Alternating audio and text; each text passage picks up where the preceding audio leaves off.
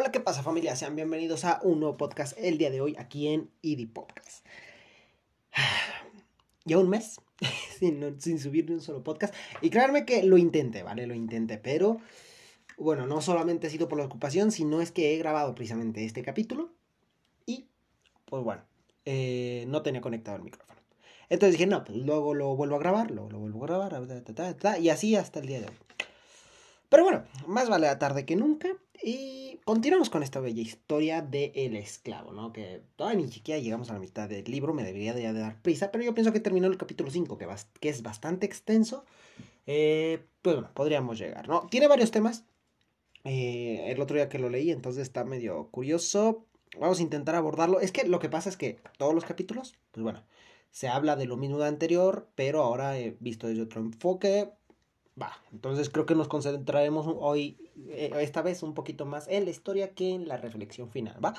Punto, se acabó. No quiero batallar el día de hoy. Vamos allá. es que se me va la olla, ¿eh? Que pienso a, tope, voy, voy al día, o sea, estoy acereado. 5. En los días siguientes comprobé lo que mi guía me dijo sobre la libertad. Somos realmente libres. Eso significa que podemos cometer errores y que podemos afrontar las consecuencias de nuestros actos. Ser libres significa también que, que, creamos nuestro futuro con cada decisión que tomamos, que el destino no existe, lo creamos en cada momento. A pesar de que mis hermanos y yo habíamos recibido la misma educación, nuestros destinos eran muy diferentes. Arturo, que era dos años mayor que yo, había tenido siempre éxito en sus estudios. Supongo que él, en lugar de rebelarse como yo, decidió tomar lo bueno y aplicarlo en sus cosas. Hoy era un socio en una firma de arquitectos y su futuro era prometedor. Lorena, un año menor que yo, se había casado hace unos meses. Mi padre no aceptó a su novio. De hecho, le dijo que si se casaba con él, se olvidara de que era su hija. Ella se mantuvo firme en su decisión y no se habían visto desde entonces. Por último estaba Graciela, la consentida de la familia. Tenía solo ocho años. Cuando supimos que mi madre estaba embarazada fue una sorpresa para todos. Su nacimiento me trajo muchas alegrías. Era mi adoración y ella me quería mucho. Poco a poco fueron mis padres aceptando la situación y yo también. En los meses que pasaron logré ver partes de mi familia que nunca había visto antes. El amor, el lado amoroso y tierno de mi padre, la gran fortaleza de mi madre, la unión que nunca sentí con mis hermanos. Supongo que el verme totalmente indefenso e inmóvil traía a su mente la fragilidad de la vida y los enfrentaba con su propia vulnerabilidad. Recuerdo cuando se encontraron Lorena, su esposo y mi padre. No hubo necesidad de palabras, explicaciones ni disculpas. Lorena corrió a abrazar a mi padre y él la recibió como diciendo te extrañé mucho. Después se volvió a su esposo y le dijo gracias por venir. Yerno. Estrechó su mano. Eso fue suficiente para dejar en claro que mi padre respetaba ahora su decisión, que ahora era más importante para él poder ver a su hija que, eh, que tener la razón. Qué terrible que tuviera que pasar una tragedia para que mi familia se uniera y empezara a expresar su amor, para que se dejara de resentimientos y complicaciones. Pero, ¿por qué es así? Si en realidad somos tan libres, ¿por qué no elegimos ser buenos con nosotros mismos y con los que nos rodean? Por nuestras creencias. Una vez más mi guía venía a enseñarme algo. ¿Por las creencias? No entiendo, le contesté. Nuestras creencias modelan nuestra existencia. Cualquier cosa que tú creas de ti mismo es cierta. Cualquier cosa que tú creas de los demás y cualquier creencia que tengas sobre lo que pasa a tu alrededor es también la verdad para ti. No entiendo nada. Mira, tú lo que, eh, todo lo que tú ves, sientes, oyes y vives es verdad para ti mismo, pero no para los demás.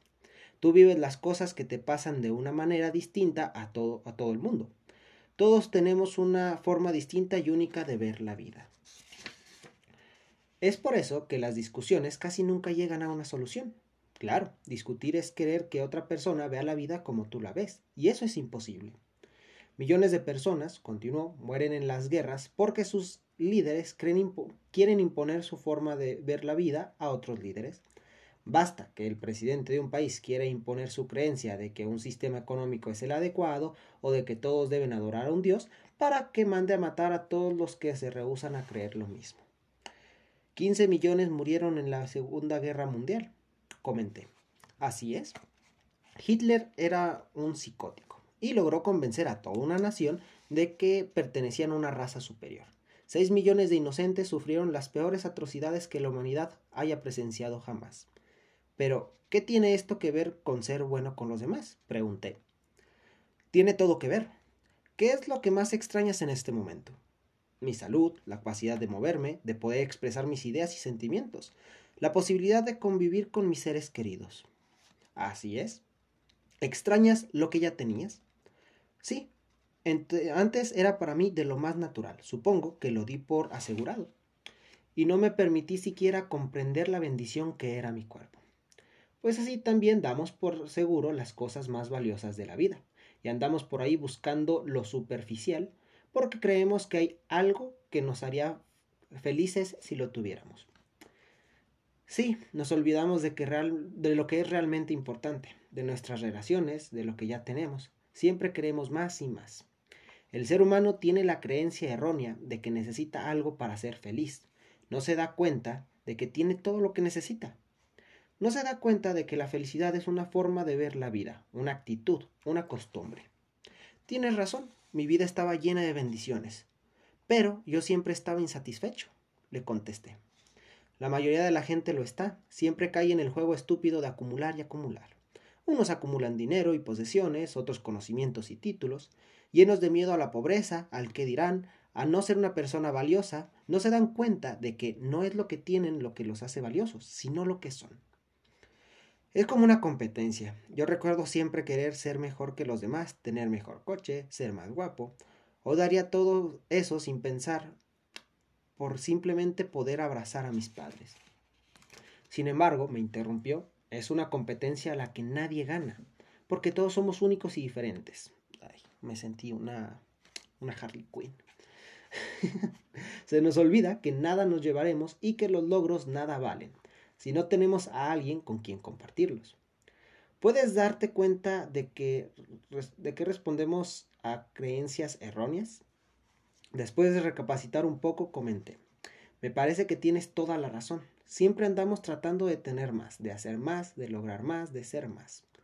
No nos damos cuenta de que si nos detuviéramos un poco para disfrutar y agradecer lo que ya tenemos, lo que hemos logrado, lo que ya somos, seríamos felices en ese momento.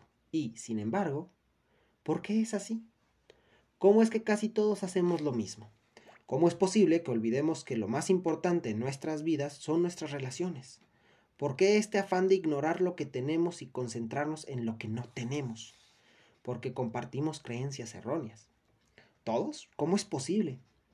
Es posible porque vivimos en una sociedad neurótica, que propicia creencias equivocadas, que promueve valores falsos y que tiene mal establecidas sus prioridades. Me parece difícil de creer que todos estemos equivocados.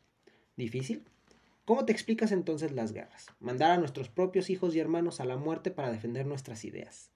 ¿Cómo te explicas que la riqueza del mundo esté repartida entre 10% de la población y el resto se muera de hambre? ¿Cómo puedes explicar entonces que la gente mate por dinero, que los padres pongan más atención a su trabajo que a sus hijos y a su propia familia? ¿Cómo entiendes entonces que estemos contaminando y destruyendo nuestro planeta, que es nuestra casa, y que estamos aniquilando a casi todos los seres que la habitan? ¿Cuál es entonces la razón de que veamos a los niños morir de hambre y no hagamos nada al respecto? Está bien, está bien, ya te entendí. Eh, yo ya superé las emociones como el enojo. Lo que quiero que entiendas es que la realidad del mundo ha sido creada por el hombre y sus creencias. Creer que no hay suficiente para todos nos ha llevado a crear una realidad de miseria. Creer que el dinero y el poder traen la felicidad nos ha llevado a alejarnos de nuestros hermanos. Pensar que nuestra vida depende de lo que pasa a nuestro alrededor nos ha hecho perder el control de nuestras vidas. ¿Quieres decir que nuestras creencias crean nuestra realidad? Exacto. Lo que tú crees, tarde o temprano se manifiesta en tu vida. En eso estábamos cuando escuché que alguien discutía detrás de la puerta de mi habitación.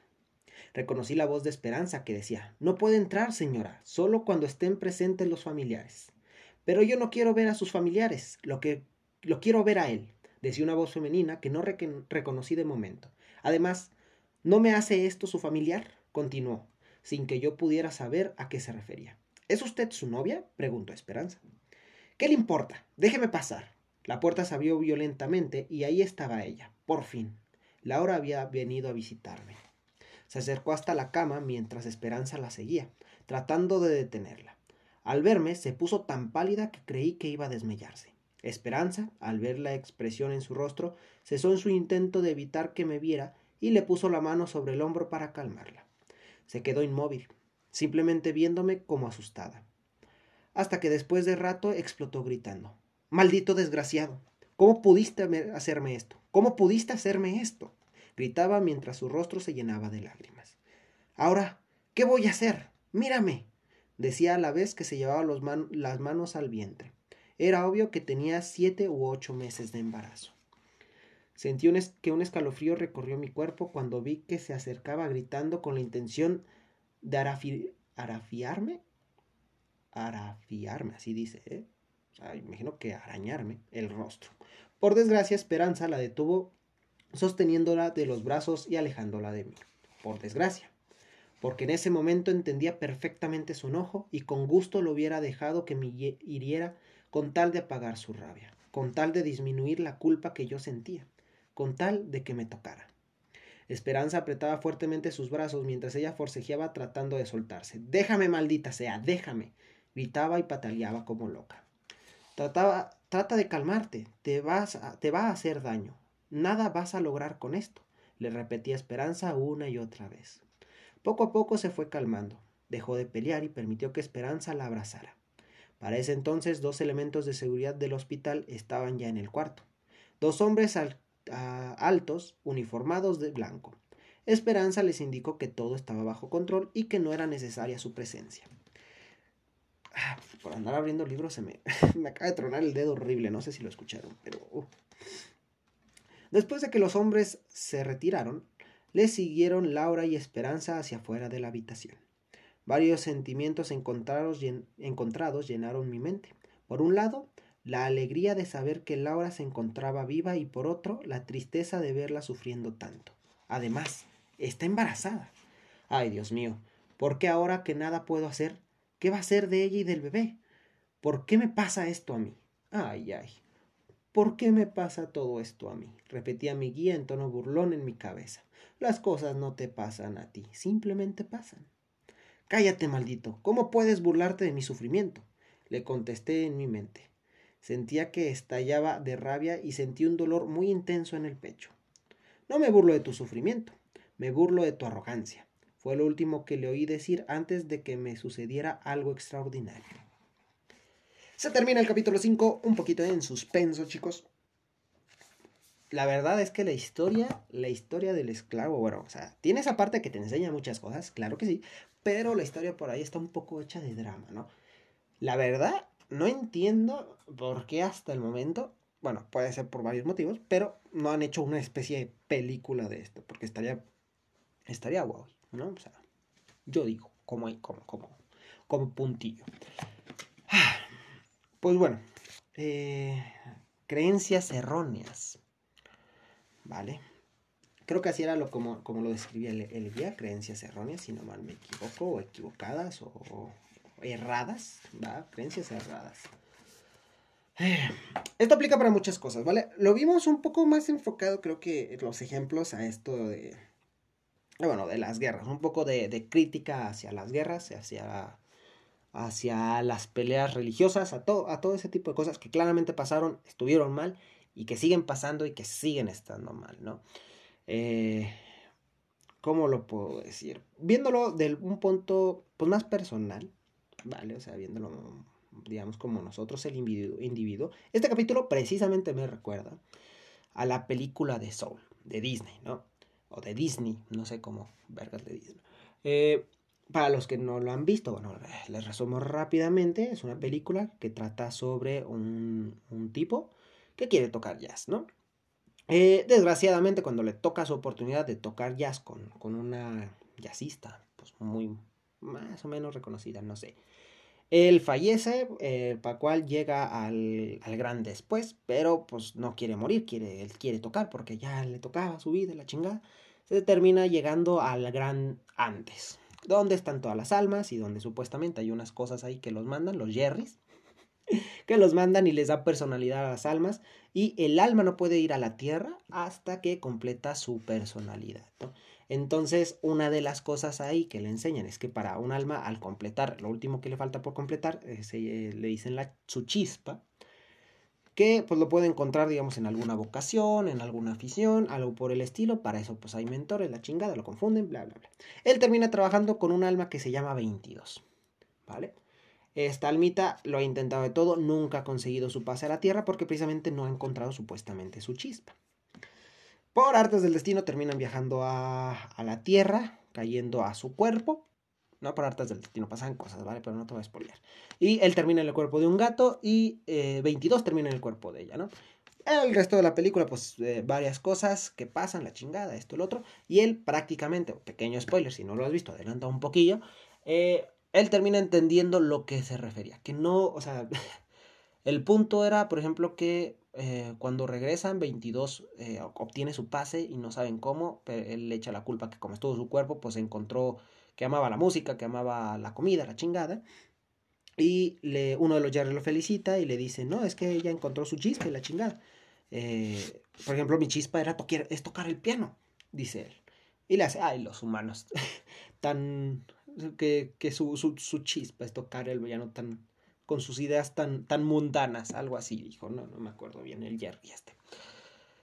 Y ahí uno se da cuenta de que las almas pasaban a la tierra no porque consiguieran una chispa, no porque, ah, es que mi motivo por estar aquí en esta vida era tocar el piano, o era ser bueno en el tiro de con arco, o, o porque me gusta la política, o no porque soy bueno en esto, sino que su motivo eh, o sea, ah, cuando ya era, cuando, cuando tenían, digamos, la última insignia para el pase, era cuando ya estaban listos para vivir, cuando, bueno, podemos llamarlo así, cuando ya ellos, pues no es que tuvieran un motivo, ¿vale?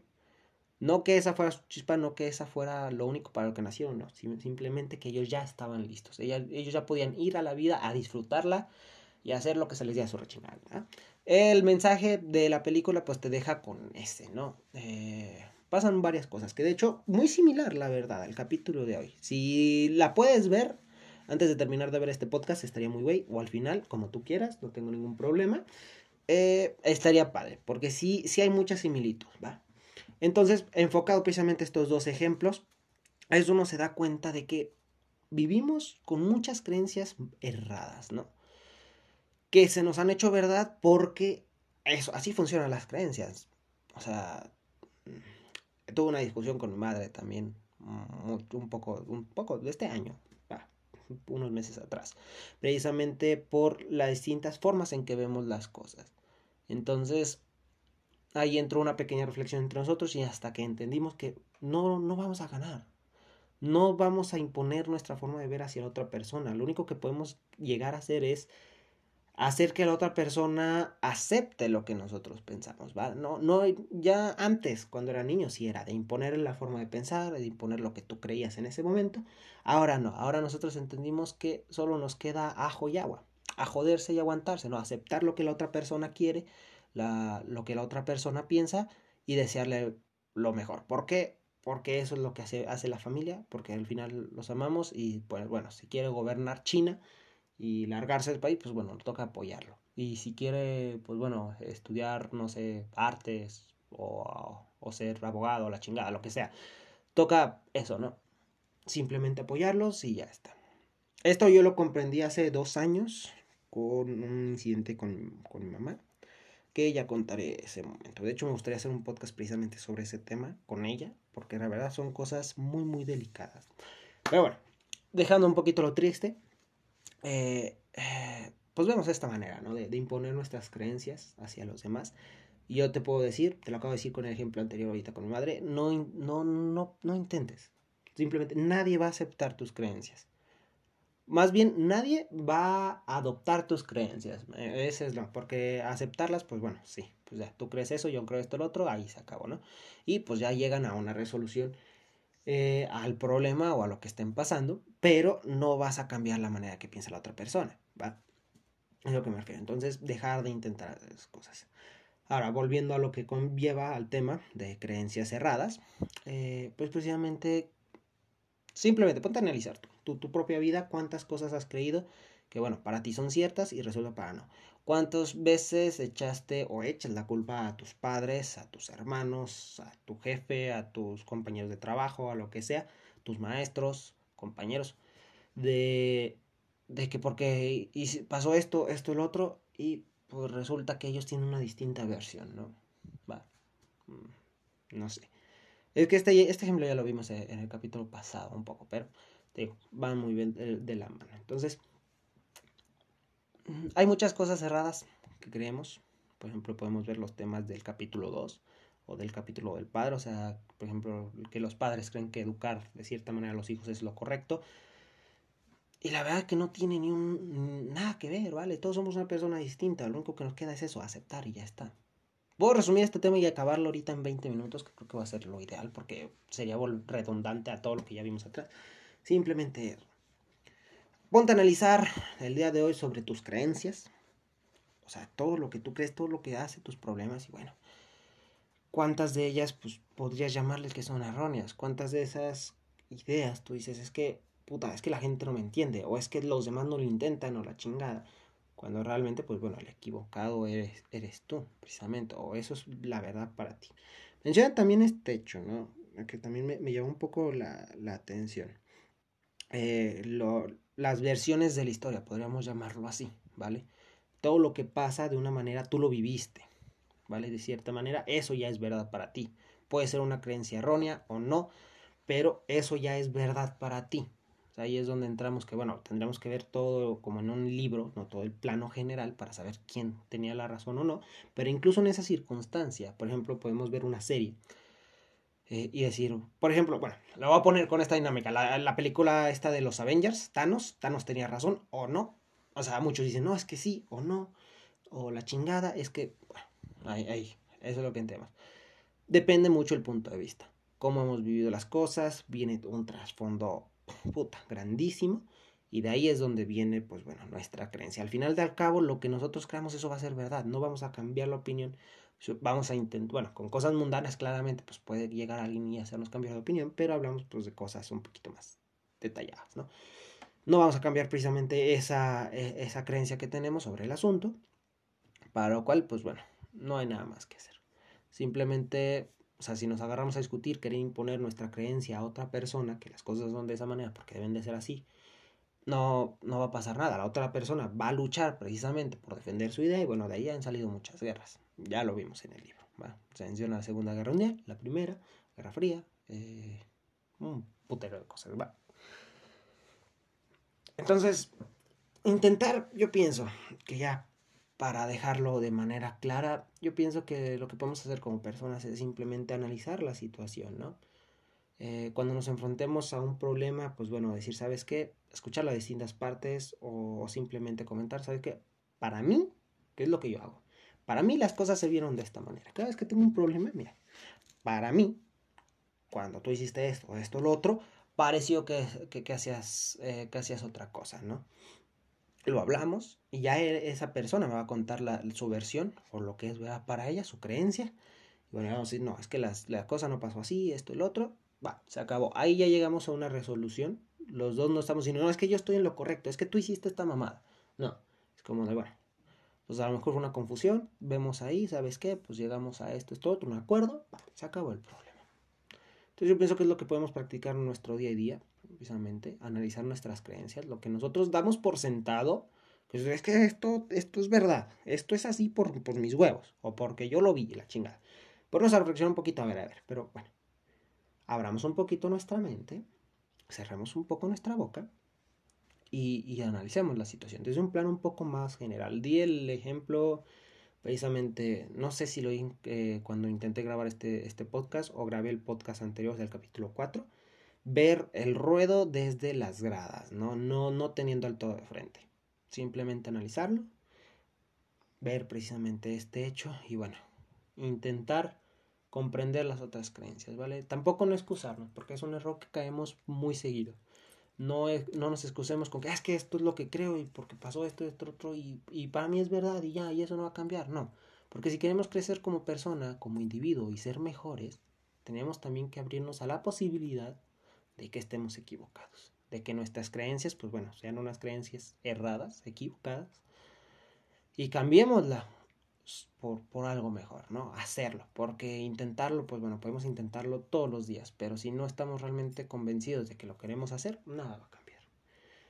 Simplemente eso, chicos. Pues bueno, digo, eh, los capítulos ya nos vamos a enfocar un poco más a la historia porque las reflexiones prácticamente siempre terminan en el mismo punto. Que tú como persona tienes que reflexionar de ti, ¿vale? Asumir, podemos resumirlo con el capítulo, hacerte cargo de ti mismo, de, tu, de lo que piensas, de las consecuencias. Simplemente hacerte cargo de ti. Ya está.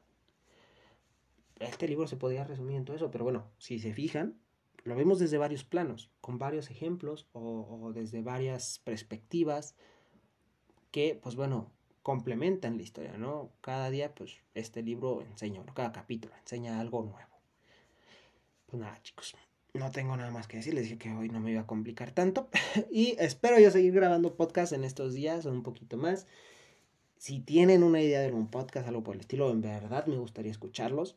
Es muy probable, eh, también debo de decir, que vaya a grabar unos videos para YouTube sobre un, sobre un, un juego, ¿vale? De terror, que tiene varios personajes y estaré analizando las historias de los personajes, contándolas, porque tienen un lore muy bonito. Igual lo subiré aquí al podcast, igual chicle y pega, no sé. Y también estaba pensando en algo como un poquito más de misterio, ¿no? Algunos casos sin resolver, cosas por el estilo, que en estos, pues en estos meses estaré subiendo, porque a veces pasa un mes que no subo nada. Es que también necesito motivación, que me lo recuerden, eh, hijo de puta, pues, ponte a subir podcast porque quiero, quiero escuchar tu voz de mierda, no sé. Algo por el estilo, chicos. Sin más que decir, pues bueno, son planes. También yo pienso que eh, a finales, en este mes, vamos a tener un podcast, prácticamente sí o sí, para entrar a la Season 2, precisamente de Rompiendo Vidrios. Eh, y bueno, esperemos que sea un año gratificante para todos. Un, también a lo mejor un especial tipo Navidad. Y eh, espero yo traer varios invitados, ¿no? Platicar eh, todo sobre algunas anécdotas navideñas. Igual, si pueden irme mandando sus anécdotas navideñas a mis redes sociales, eh, me encuentran como, bueno, en, en, en, Instagram me encuentran como Alex Securoy. O, sí, creo que sí. Eh, ahí pueden mandarme su, por mensaje y por la página oficial en Facebook de Rompiendo Vidrios Oficial. Mándemelos por ahí. Me gustaría, precisamente para esta dinámica, estaría padre tener algunas historias. No lo sé. Pues bueno, chicos, les una buena noche. Que pasen, pues bueno, eh, mañana y todos los días con salud. Y nos vemos hasta el siguiente podcast. Chao.